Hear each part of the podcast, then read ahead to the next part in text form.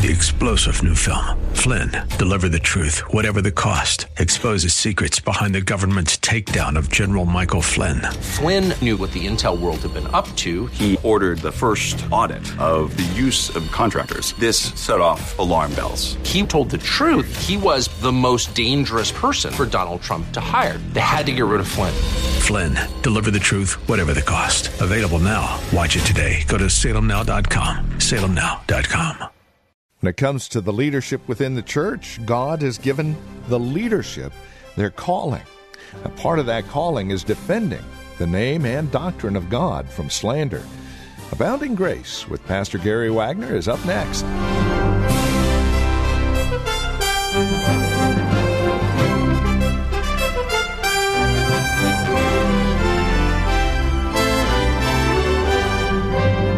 Sadly, when we hear many pastors who would defend God's honor, his, his doctrine, if you will, we tend to bristle. Oh, that's just too harsh. We need to be kinder, gentler. But that's not what God has in store for leadership within the church. Hi there. Welcome to Abounding Grace with Pastor Gary Wagner. As we close the week out, we begin a look at a message out of 1 Timothy chapter 6, verses 1 through 10 defending the name and doctrine of God from slander. And that is the call of every man of God who would lead and shepherd God's church. Join us as we explore this truth together here on Abounding Grace. Here's Pastor Gary. As many times as I have read 1 Timothy, I actually never realized how pertinent it is to where we are in the United States in the 21st century. It is very practical in that, as we have seen over and over, God is teaching Christians throughout the book how to live as Christians in an evil culture so as to honor God, build up His church, save the lost, and change culture. So, Paul is telling Timothy, This is what I want you to aim for when you build this little church you are pastoring.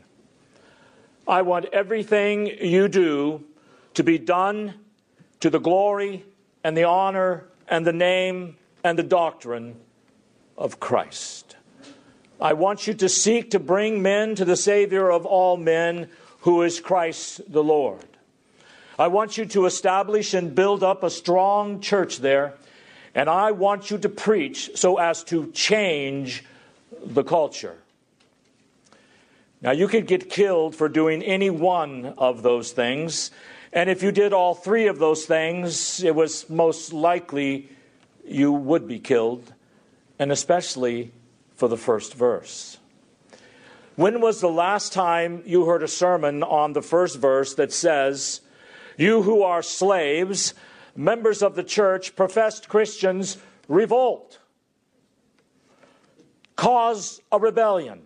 Find a Spartacus somewhere and get all the slaves to unite and overthrow their masters. Does anyone's translation sound anything like that at all? I hope not.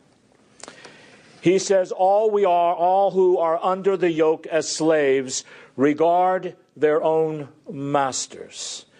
And it doesn't say only if they are good masters regard their masters as worthy of all honor. Now, the Roman Empire was a slave state.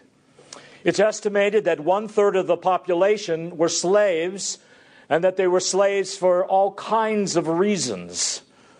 And there were no laws forbidding how a master could treat his slaves. He could beat them, could abuse them, molest them, even kill them. Roman slavery was a terrible thing. Now, some slaves were educated, some slaves were even teachers. In fact, most of the doctors in the Roman Empire were slaves. Some historians think that Luke may have been Paul's slave, who you know was a doctor. But the point is, on the most part, slavery in the Roman Empire was a ugly terrible, dreadful thing. And Paul is telling Timothy, you preach like this, and you emphasize these things, then eventually even Roman slavery, will change. And here's Paul's attitude. Number one, he was not a revolutionary. That is the one thing you have to understand about people who are reformed. We are reformers. We are not revolutionaries. A revolutionary is someone who uses all of the forces at his disposal to bring down a government he doesn't like. We are reformers, and that takes a little longer to bring things about for godly reasons. We seek to reform, to change, to transform, not to violently overthrow and disrupt by civil disobedience or by violent demonstrations or anything of that nature. So, we as Christians do want to change a culture. We're not satisfied with the way things are in the 21st century America, but we don't try to change things in a revolutionary manner. I'll never forget reading one time what one of the great Southern preachers said in the 19th century about some of the Unitarian abolitionists in the North. He said, They want to destroy the sun if they find a spot on the sundial. Now, that is revolutionary. That's about taking everything yeah. down. Let's destroy every way of life and just start over. And there are people out there in politics right now who are aimed at doing just that. And they'll even confess it to you. But that's not us. We are not revolutionaries. Paul did not tell these slaves, You are in a bad situation. Rome, Roman slavery is unbiblical. Your masters are mistreating you. Revolt. He didn't tell them that. Nor did Paul say, maintain the status quo. Don't try to change anything. You just stay where you are. The world is getting worse and worse. It's going to hell in a handbasket. But if you try to change anything, you'll be disappointing God. God doesn't want anything changed. He just wants life to be miserable until we all die and, and go to heaven. So Paul was not a defender of the status quo either. He was not satisfied to see things the way they were.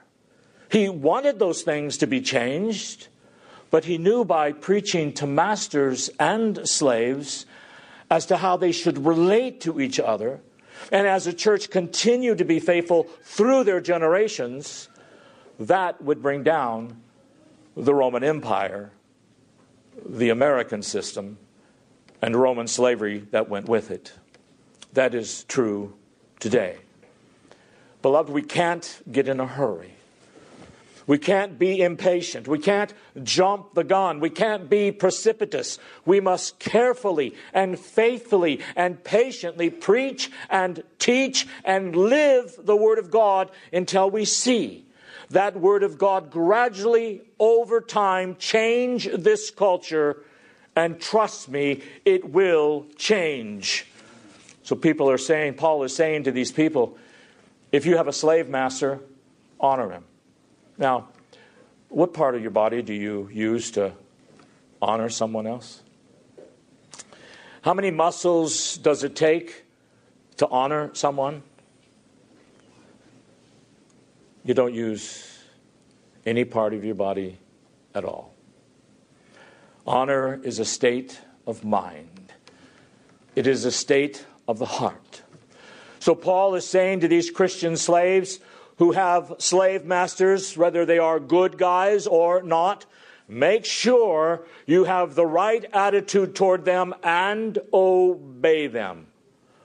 Don't obey them when they tell you to do sinful things, but don't try to revolt against them. God has placed you where you are. Now seek to change things by your life and leaving out the principles and the truth and the laws of the Word of God.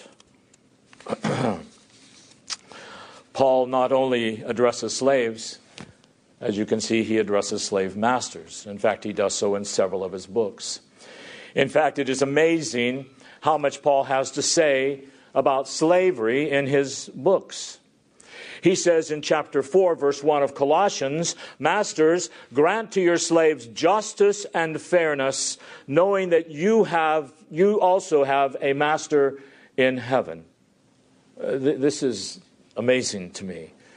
In Paul's letters, like Colossians, Ephesians, and Timothy, and of course Philemon, he addresses slaves as well as the slave masters. Now, what does that tell you? It tells you they were both members of the same church. That slave masters and slaves who were Christians saw themselves as brothers and sisters in Christ.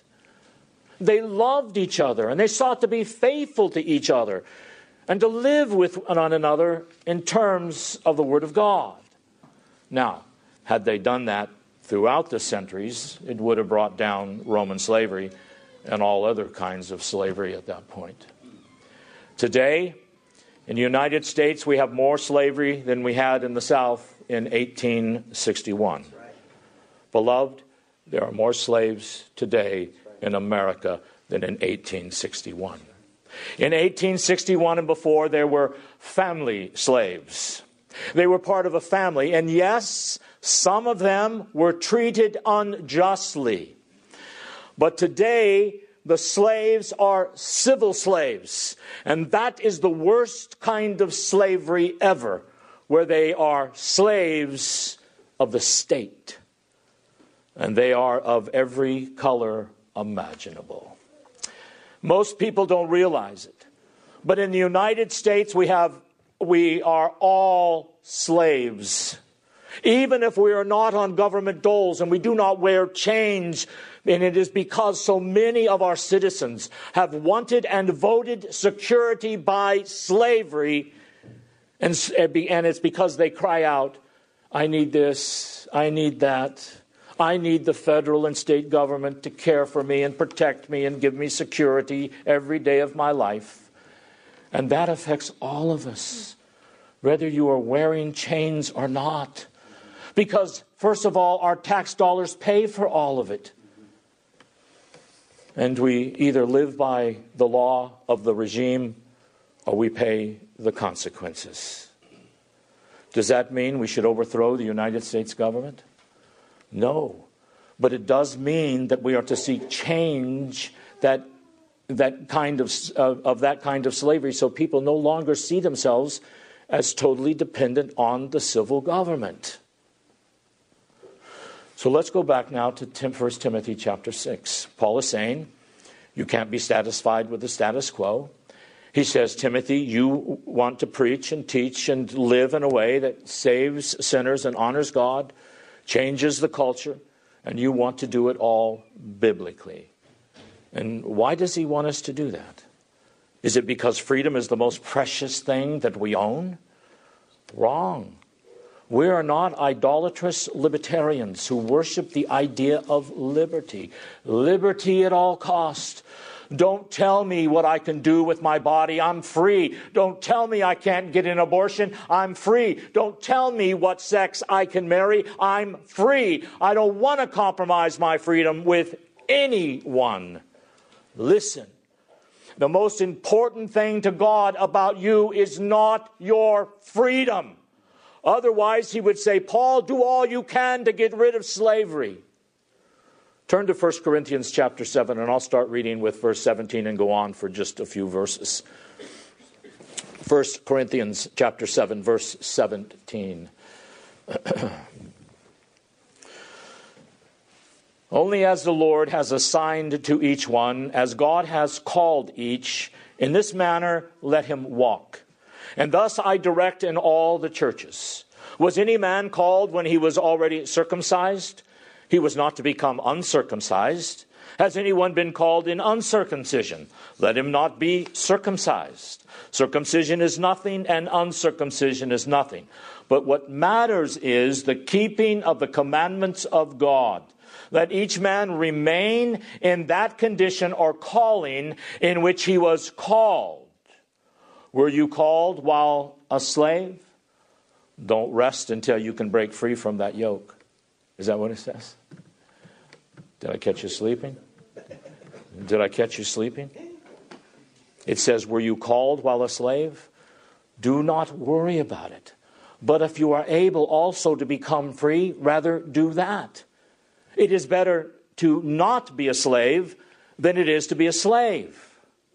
For he who was called in the Lord while a slave is the Lord's freed man. Likewise, he who is called while free is Christ's slave. You were bought with a price. Do not become slaves of men. America. Brethren, let each man remain with God in that condition in which he was called. So, Paul is not saying to these people, just be pacifist, don't try to change anything. If, but if God puts you in a position where you can change a difficult situation, then change it. If you are a slave now, and, then there, and there's nothing you can do about it, don't worry about it. If there is a possibility to, for you to become a free man, do it. Paul is not satisfied with the status quo, obviously. And notice what he says don't be a revolutionary and don't be satisfied with the status quo. Look at verse 1 again. Let all who are under the yoke as slaves regard their own masters as worthy of all honor, so that, and now uh, we see what follows is a statement of purpose, so that the name of God and our doctrine may not be spoken against. That is more important than your freedom. That is more important than anything you have. The name and the doctrine of our God, and you must be willing to sacrifice anything for that. Put yourself in any kind of condition, give up any measure of freedom in order to honor and magnify the name and doctrine of God. That is the most precious thing that we have, beloved. So he says to the slaves, Stay where you are, honor your masters. Don't cause some kind of revolution because what is more important than the way you are living and the condition in which you live is that you honor the name and the doctrine of our God. What does the word name mean in Scripture? Does that take the name of the Lord of God in vain? Is that what it means? Don't take the name of the Lord our God in vain? Does that mean don't cuss? Yes, it does mean don't cuss, but not only don't cuss. It means much, much more than that as well. Because the name of God means whatever God has revealed about himself. The revelation of God's character and God's will is the name of God. Names had more content then than they do today. A lot of our children today are named after movie stars and, and athletes and novelists and such. In the Old Testament and New Testament, a person's name fit his character. And when God changed a man's character, he would often change his name. Saul was changed to Paul. Simon, from now on, your name is Peter because a name caught the gist of a man's character. So the name of God is the revelation of God. The doctrines of God are those revealed truths in Scripture by which God tells us who He is and what He is like and what His will is for us. For most Christians today, or for many in this country, conservative and liberal, doctrine seems to be a bad word.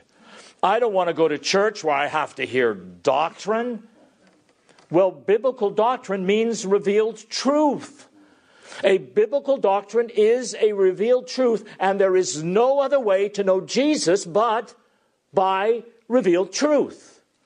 You say, I don't want to hear about doctrine, I want to hear about Jesus.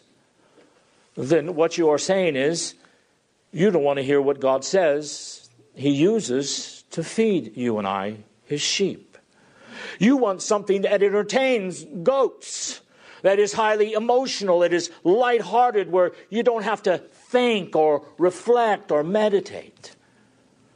If you don't like biblical, biblical doctrine, then what you are really saying is you don't like Jesus.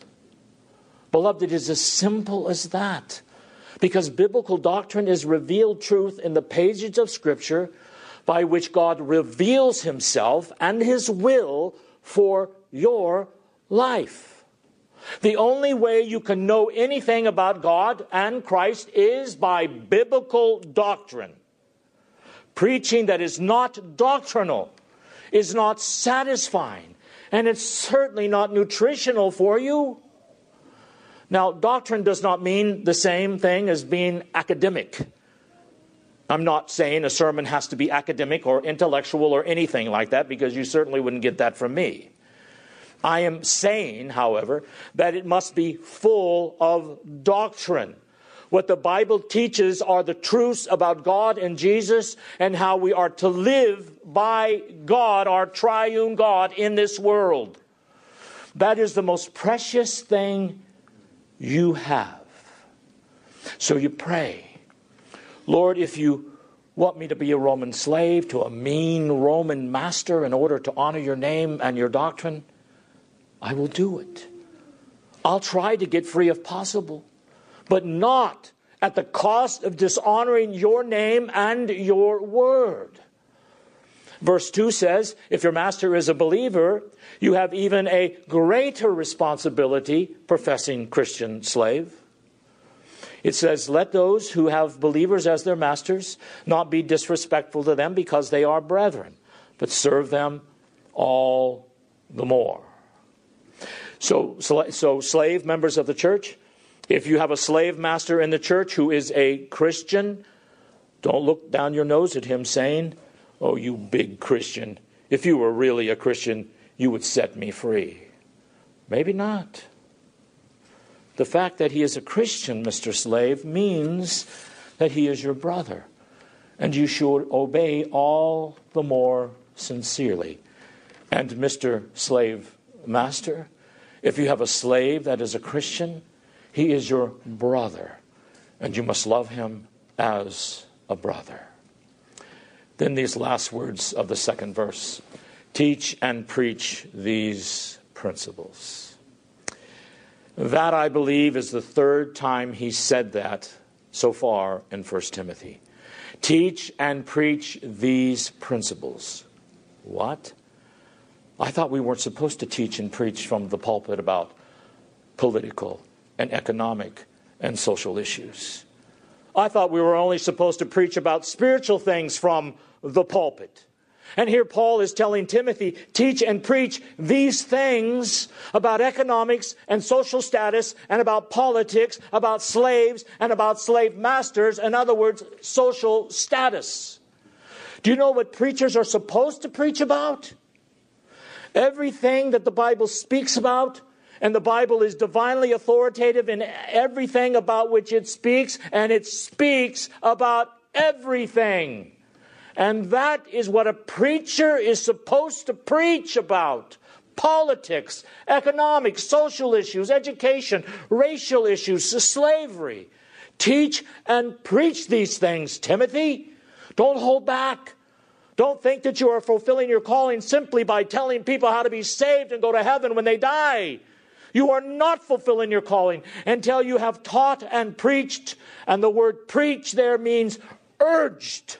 Until you have taught and urged the people listening to you to obey the laws of God as it governs social status, relationships, culture, economic, politics, every area of life.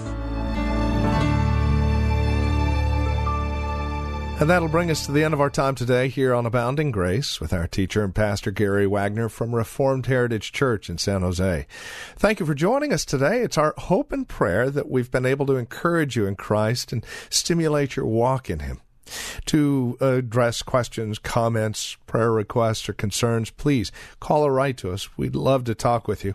408 866 5607 is our phone number 408 866 5607. You're also welcome to visit our website. Drop us an email when you do, reformedheritage.org.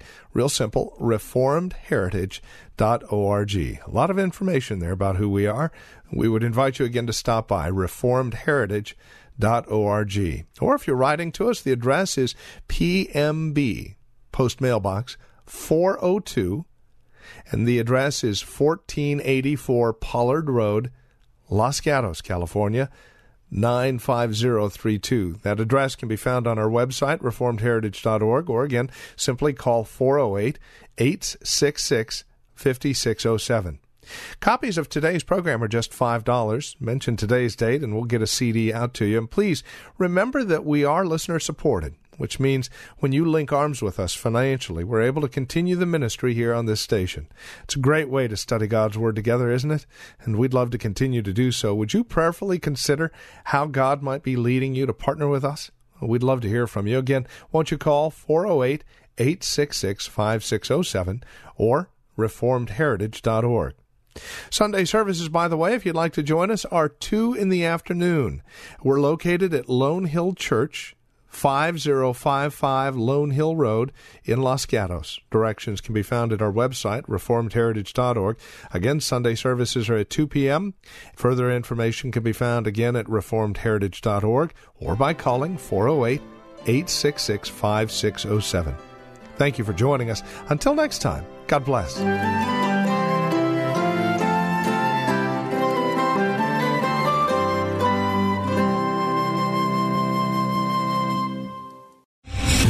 Star general Michael J. Flynn, head of the Pentagon Intelligence Agency, knew all the government's dirty secrets. He was one of the most respected generals in the military. Flynn knew what the intel world had been up to, he understood its funding. He ordered the first audit of the use of contractors. This set off alarm bells. The explosive new documentary, Flynn, Deliver the Truth, Whatever the Cost, uncovers the facts behind this scandal. Flynn told the truth. He was the most dangerous person for Donald Trump to hire. I find out the worst enemy that I'm going to face in my life is right here in America. They took my assessment and they wanted me to change it. And I was like, I'm not changing it. They had to get rid of Flynn with in depth interviews, archival footage, and never before seen personal records of the man behind the headlines. I just felt like I was drowning. Flynn, deliver the truth, whatever the cost. Available now. Watch it today. Go to salemnow.com. Salemnow.com.